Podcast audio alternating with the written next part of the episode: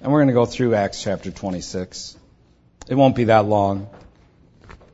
Remember, this is the final of five defenses made by Paul since this whole conflict happened where he was arrested, where a tumult or a melee took place regarding him.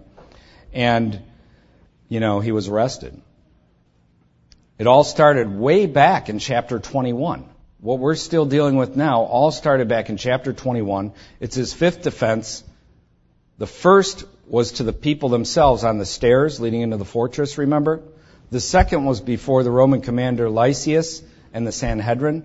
The third was Governor Felix. The fourth was Governor Festus. And now, here in chapter 26, is number five, his defense before King Agrippa, which Luke records as the longest of the five defenses.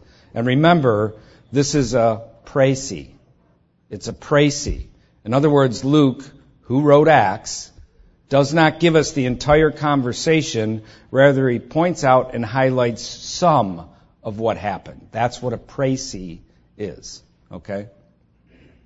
Why don't we stand for the stand for prayer? And uh, the title of my sermon is Paul before a king.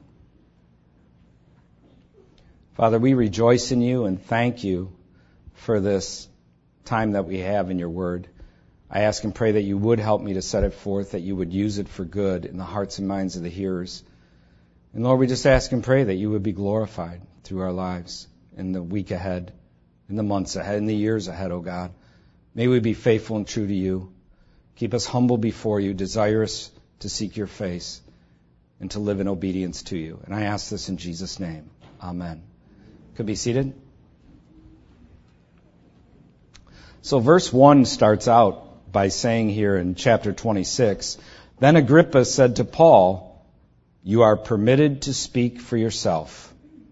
So Paul stretched out his hand and answered for himself. Remember, Festus is there, Agrippa's there, Bernice is there, all the movers and shakers are there, all the elite are there, many Roman magistrates have come. This is an elaborate pomp and circumstance gathering to hear what Paul has to say because King Agrippa is in town. So Agrippa says, You can speak for yourself to Paul, and Paul stretches out his hand, and the scripture says, answered for himself. Now, Paul motioning with his hand is a means of getting attention. Motioning with the hand is a means of getting attention. This would have been a normal, habitual act by a seasoned street preacher, which Paul was. You remember back in 21 verse 40 when Paul's going up the stairs to the fortress under arrest and he asks the commander Lysias, can I speak to the people? And he says yes. It says that Paul motioned with his hand and the crowd got quiet. So this is a means of getting attention. He motioned with his hand in order to get their attention and then he began to speak. Paul may have just been doing this out of habit because everybody was waiting for him to speak. They were looking forward to hearing him have to speak. What does this prisoner have to say? But he probably just did it out of habit as a seasoned street preacher. But we don't know for sure. Paul begins to speak and he says in verses 2 and 3, we're in Acts chapter 26. He says in verses 2 and 3, I think myself happy King Agrippa, because today I shall answer for myself before you concerning all the things of which I am accused by the Jews. Paul says he is happy. He is glad. He's fortunate to be speaking to the king. He's a prisoner. He's in chains. His wrists are manacled, but he's happy. He's glad. He's fortunate to be speaking to the king. One scholar I read stated that Paul had spent, quote unquote, two bleak years in prison, unquote. And having done time incarcerated for many months, due to my interposing at the doors of the death camps on behalf of the preborn, I can tell you, your life is not bleak just because you're in prison. Your life is not bleak just because you're in prison. Wherever you are, you are in the Lord's hands. He uses you wherever you are, whether bond or free. Paul didn't view his life as bleak. He understood the providence and hand of God in his life, and so should we. The worst part of being in jail is simply being separated from your family. It is really the only real big downside. Because you know you're where God wants you to be. Paul had been speaking to those who visited him. He had lots of visitors. Paul spoke freely with his Roman guards, the lowest of the magistrates. I know he did. We know what kind of man he was. He was true blue Christian. He talked to those men about our Lord and about his word and rule. And Paul also wrote. When you're in jail, you got some serious time to think and some serious time to write. And Paul wrote. In fact, he wrote part of the New Testament while he was sitting in jail there for those two years. We know he wrote Ephesians, we know he wrote Philippians, we know he wrote Colossians, we know he wrote Philemon, all while he was there. This is why we call those books the prison epistles, because Paul was in prison when he wrote them. That is not bleak. That's not bleak. That's awesome. Wherever we are, God uses us. We're in His hand. We're His. Praise His holy name. Amen. The wicked don't understand that. They don't get it. That God uses His people even if wicked magistrates put them in jail.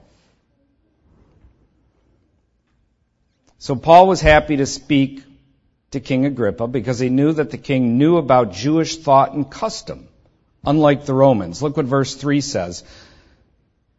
He says, I'm a, he says in verse 2, I think myself happy, King Agrippa, because today I shall answer for myself before you concerning all the things of which I am accused by the Jews, especially because you are expert in all customs and questions which have to do with the Jews. Therefore I beg you to hear me patiently.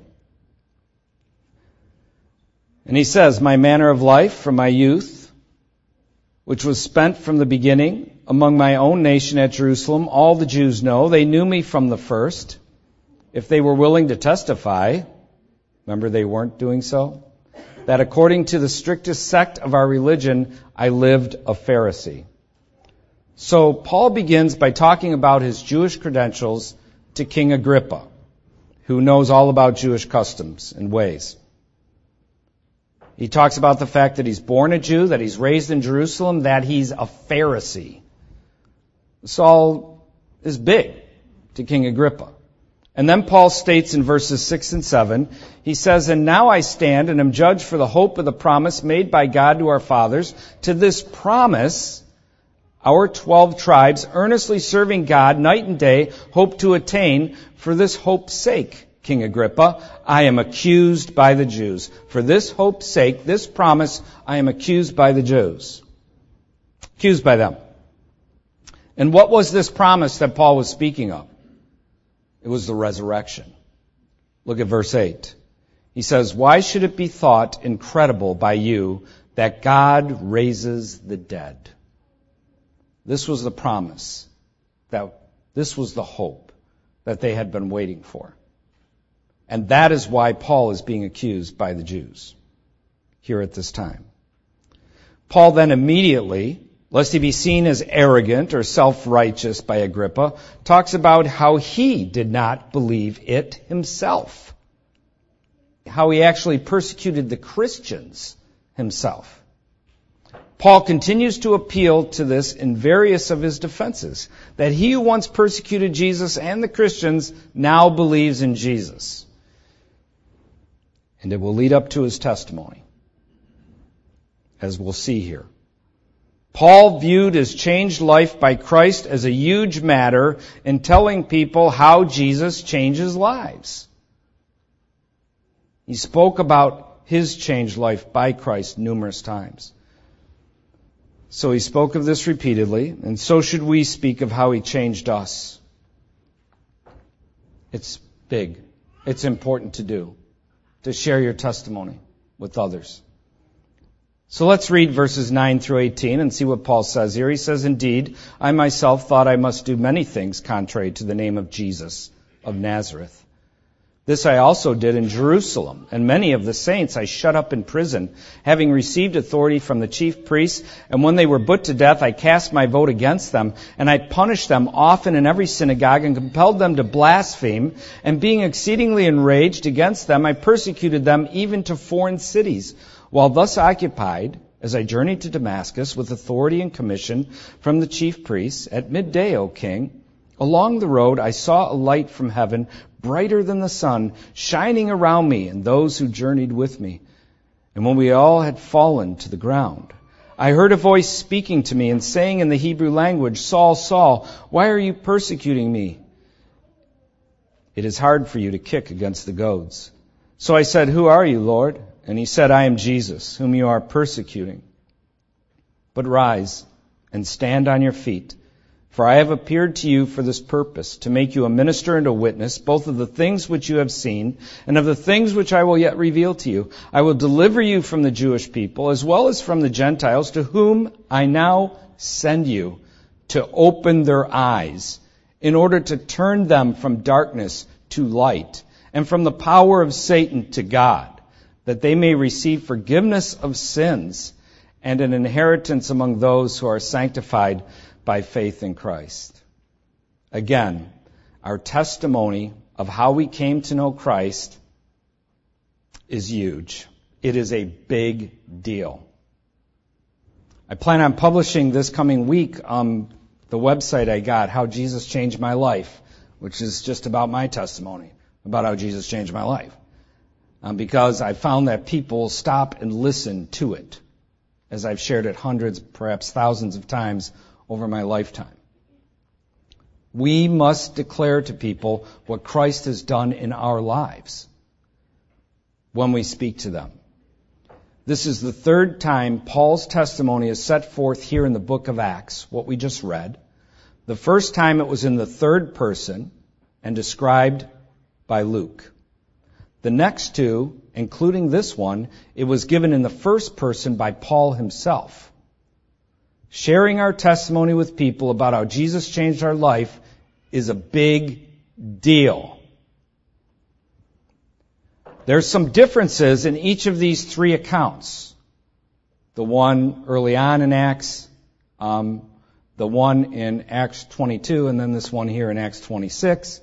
There's some differences in each of the three. Each one has things said in it not said in the other. And that is not problematic. Why? Because each account has its own special context. Your audience matters when you speak to them. The setting matters when you speak to them. How much time you have matters when you speak to them. Circumstances of where you are sharing it even come into play. I've shared my testimony hundreds of times. It has never been the same. Ever. I emphasize certain points about it or omit other points about it depending on who my audience is.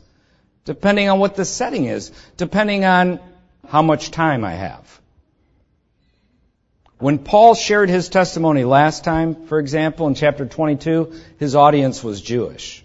So certain things were emphasized there, like Ananias who came to him after he was blinded, being a devout Jew, held in good report by all Jews. Whereas in this account, you'll notice Ananias isn't even mentioned. Why is that? Because here the audience is primarily Roman. And they would find those comments boring, non-consequential. In chapter 22, his audience was primarily Jewish. You are not a robot. You are not an automaton. The four spiritual laws or following any little formula to point men to Christ can be boring and uninteresting to pagan men. They can't even understand what you're saying. You might as well be speaking Swahili. They're just like, what? Think about it before you came to know Christ and someone talked to you about Jesus. and quoted scripture. It was like, is this an Arab? you know, it's like, can't even understand. What's this guy even talking about? Your testimony helps explain it and makes it more interesting. They can see when you speak of it, what he did in your life is real. They get quiet. Even in the most hostile situations when I'm out ministering at a university or in public square somewhere, if I begin to share my testimony with someone, 99% of the time they go quiet. And they will listen for 10 to 15 minutes while I share my testimony. I kid you not. And you're explaining to them how Jesus changed your life. It changes the whole dynamic of the conversation. They see past what they had stereotyped you as. They see your humanity.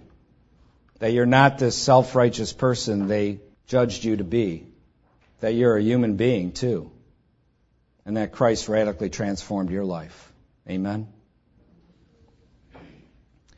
So Paul talks to his audience about Jesus, who he is, how he has risen, about forgiveness of sin. You noticed all that. And he does it all in the context of how Jesus changed his life. And in verses 19 and 20, Paul says, Therefore, King Agrippa, I was not disobedient to the heavenly vision.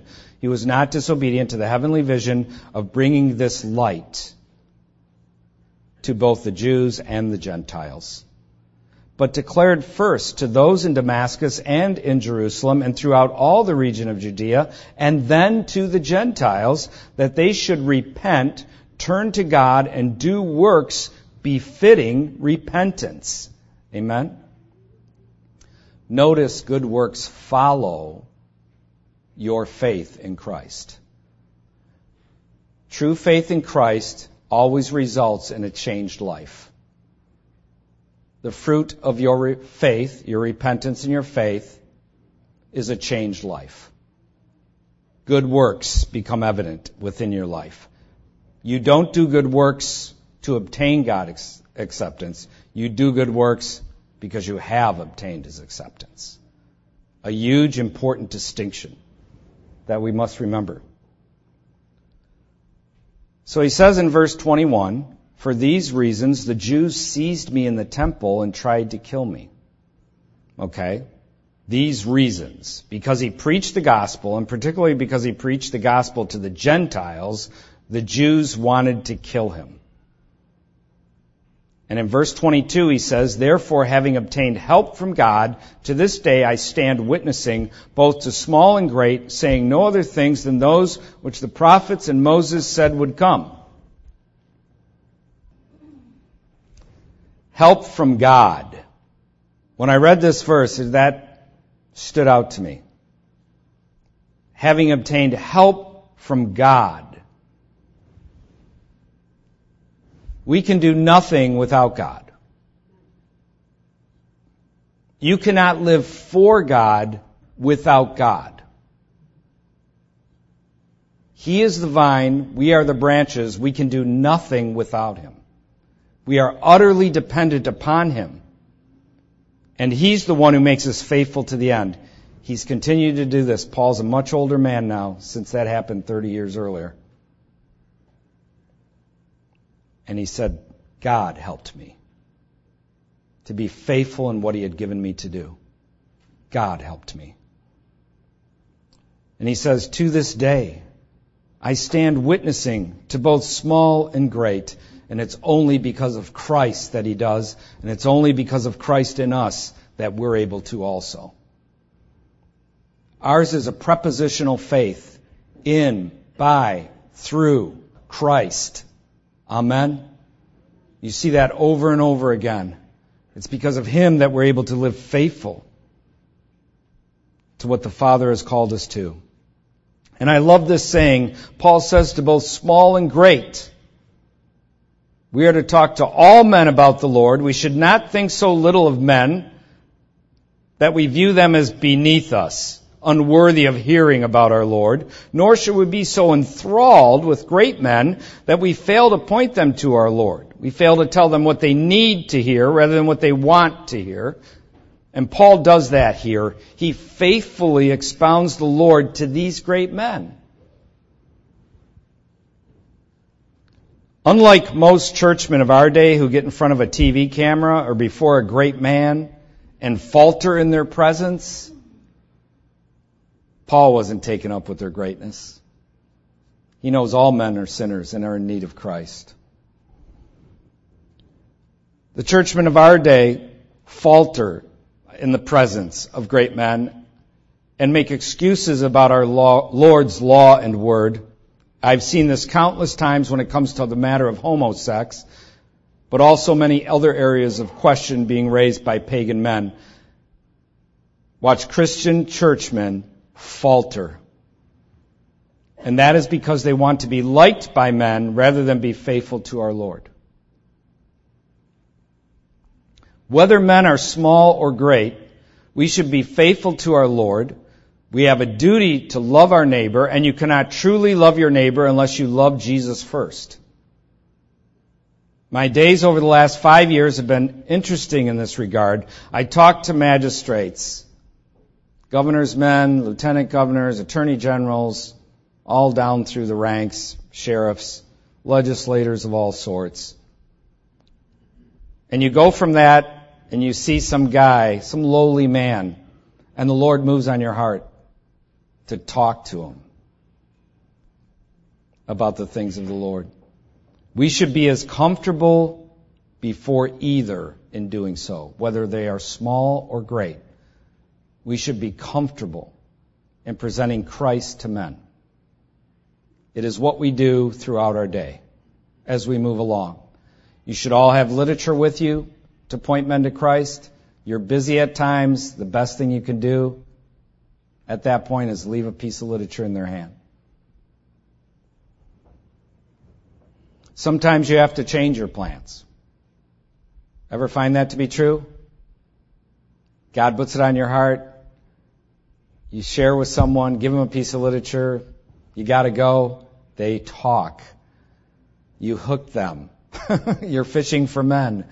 and then next thing you know, 30 minutes have gone by and your day has to be rearranged, right?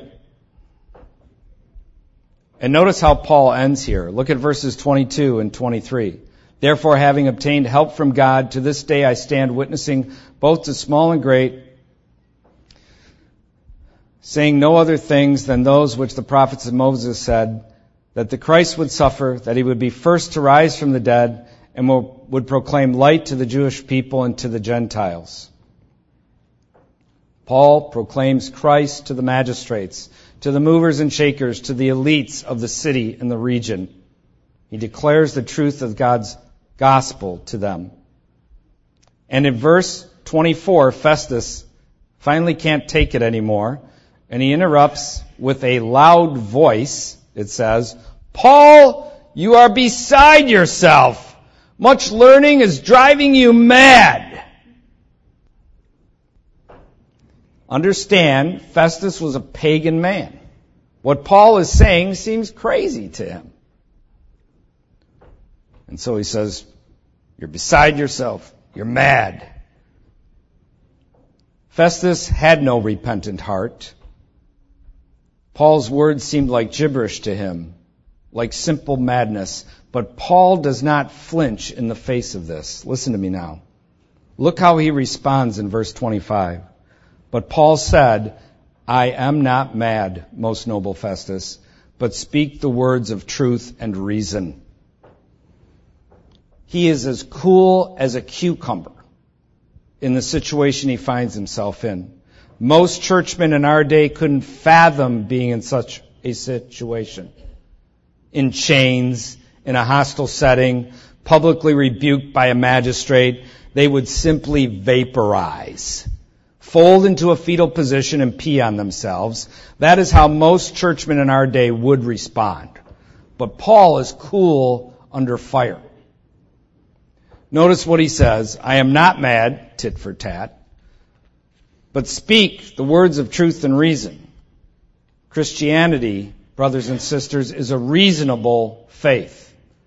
The very words of God are truth and reason. The very words of God are truth and reason. Remember what I said in my sermon entitled Some Thoughts on Science and Christianity a few months ago? Here's what I said in part in that sermon. Listen to me now. I said, now, those who embrace and promote science are filled with arrogance. How do I know? I spend much time at the university and with talking to people, and I have found it to be so.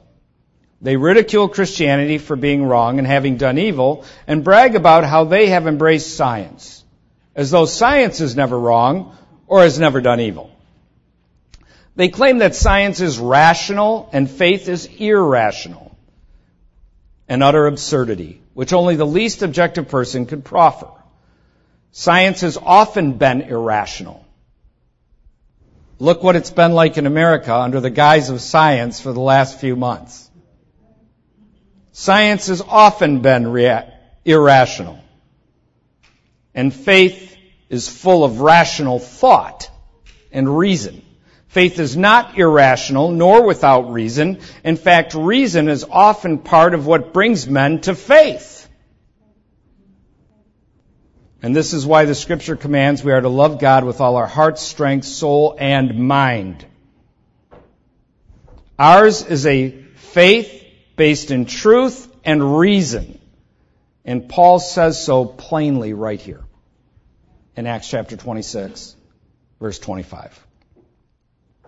And then in verse 27, Paul does the unthinkable. He actually asks the king a question, which isn't done when you're a prisoner, you're the one being questioned. You don't do questioning of your questioners. It just is not done. He does the unthinkable.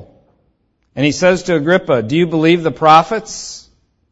I know that you do believe, he says. He questions the king. He turns everything on its head. The questioned becomes the questioner. Agrippa or Festus were to be doing the questioning, not Paul. The magistrates and the movers and shakers all gathered to hear Paul. The Romans were well known for their pomp and circumstances. They were all decked out in their attire or station and office. And though all the pomp and circumstance that was mustered to show the eminence of Rome and the inferiority of Paul, the short Jewish guy standing there with manacles on his wrists, the Lord turns it all on its head the gospel is proclaimed to all in the midst of that situation. Amen? Then Agrippa says to Paul in verse 28, You almost persuade me to become a Christian. I'm sure it was his sin that kept him. Remember his awful sin that I talked about in the last sermon of King Agrippa? That he wouldn't become a Christian. And Paul said, I would to God that not only you, but also all who hear me today might become both, almost and altogether, such as I am, except for these chains. When he had said these things, the king stood up, as well as the governor and Bernice, and those who sat with them. And when they had gone aside, they talked among themselves, saying, This man is doing nothing deserving of death or chains. Then Agrippa said to Festus, This man might have been set free if he had not appealed to Caesar. But we know this was God's providence. God wanted Paul to go to Rome to testify for him there in chains. And so off to Rome he would go. And our last two chapters will deal with his trip heading to Rome, which is quite eventful as you will see. I want to simply finish this sermon by saying what I said last week in my sermon. And that is this. When we faithfully serve Christ in the earth, things this odd happen to us. When we faithfully serve Christ in the earth, things this odd happen to us. What a life. Amen? What a life. Faithfully serve Christ, it's not boring. If you're bored in your Christianity, if you think, oh, that religious stuff, I gotta go sit there, blah, blah, blah. If that's what you think, you're not living for Jesus. Because if you live for Him, it's exciting. It's eventful. You have no idea what's going to happen next. And it can be downright odd, crazy. The things he brings you into, the people, the circumstances, it's amazing. So I encourage you, walk close to our Lord, live faithful to him in these days. It's important that you do so. And watch what he does with your life. May Christ be praised. Let's stand up and close in prayer.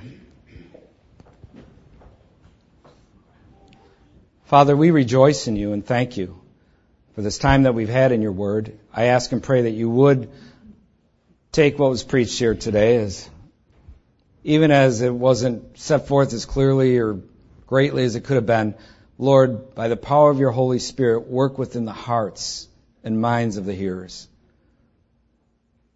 Father, I just ask and pray that you put a deep hunger in each of us, that we would do right by you in our individual lives, and that we would do right by you within our home lives. Help each man here, O oh God, to do right by you and to open your word to his wife and to the children and to sit and discuss the things of you, to conduct family worship together within the home, O Lord.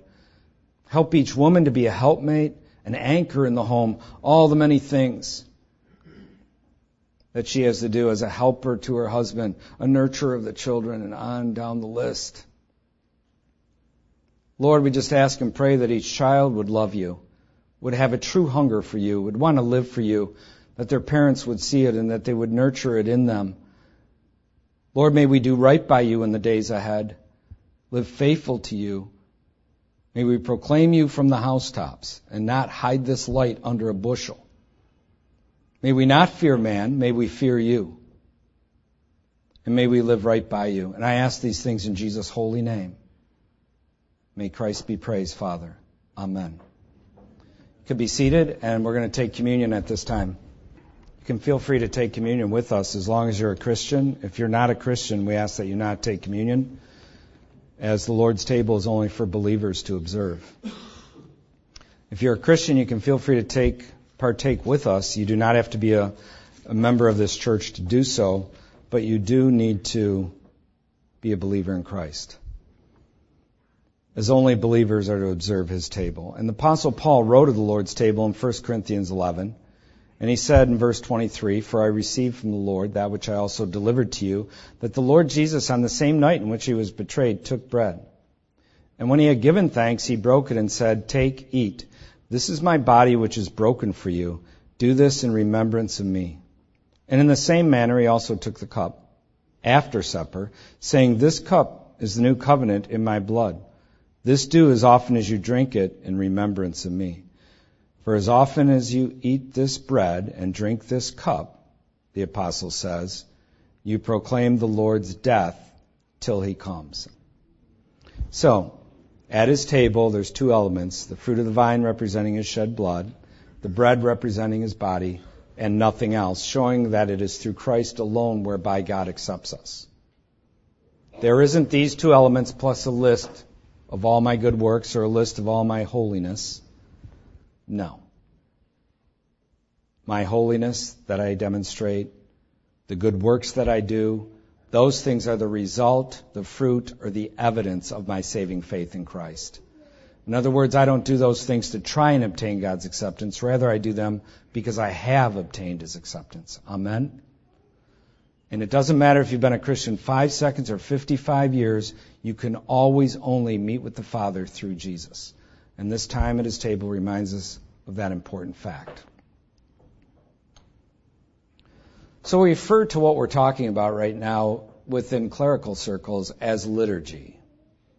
And I know a lot of um, Protestant churches, and particularly a lot of non-denominational ones, really not even even a lot of denominational ones, do not observe the Lord's table every week. You understand that. They do it once a month, they do it once every six months, some even do it once a year. I view this liturgy as massively important to observe his table every week because it reminds us how we meet with the Father. And man in all his religiosity needs to be reminded of this great salvation through Christ that it's only because of what he did when he shed his blood at Calvary that gives us right standing with God. If you meet with the Father on that basis, you will experience His presence. Because you will commune with Him, you will have fellowship with Him, you will meet with Him. If you try to climb into His presence some other way, like Jesus plus some things I did, yeah, God won't commune with you on that means, through that basis. You must meet with Him through what He has established, which is through Christ.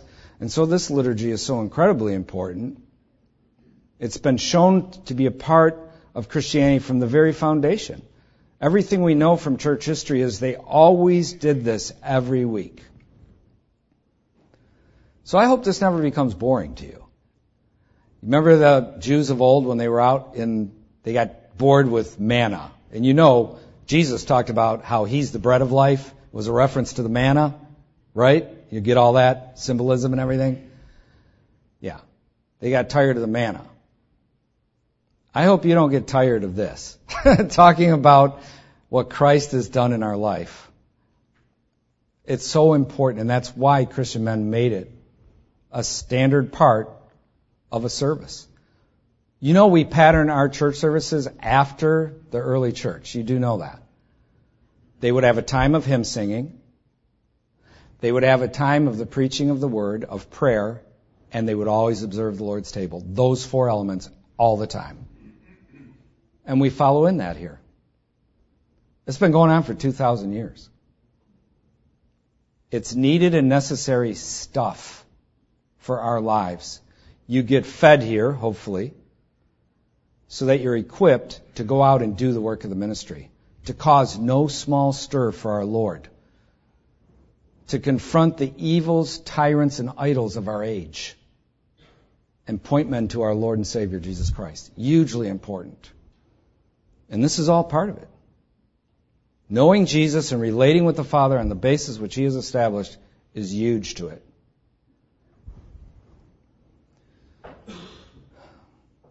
When we meet with the Father on the basis of Jesus, God imparts to us a supply of His Spirit, Paul says. I believe it's in the book of Ephesians. A supply of the Spirit. The Spirit is the one who enables us to live as Christian men and women. You do understand that. As I said in the sermon, you cannot live for God without God. It's Christ in us, the hope of glory. Not, I've been a Christian for 35 years, so I'm a shoe in. It's Christ in us who's the hope of glory. Amen? This is a big deal. And so we observe it every week that we gather, or almost every week. Let's pray. Lord, we thank you for this time that we've had in your word and to meet and Lord, all the getting used to everything and all this stuff. Uh, Lord, I just ask and pray that in spite of it all, you did good work in each one's heart and mind and that we would find this a good place for us to meet. And when you're ready to move us to another, we'll know where to go. And Lord, we just thank you for this place to meet. We thank you for the much softer chairs. We thank you, oh God, that they're actually decent chairs that don't have like a curved, weird back and all that weird stuff that was at the other place. And Lord, we just ask and pray that you use this congregation for good. Lord, we ask and pray that each one here, I pray that by the power of your Holy Spirit, they would be used by you this week to tell someone of you whether by giving them a piece of literature or holding a conversation with them or living out Jesus in front of them. And Lord, I just ask and pray that we would be living epistles to a lost, dying, rebellious world. And I ask these things in Jesus' name. Amen. Let's partake together.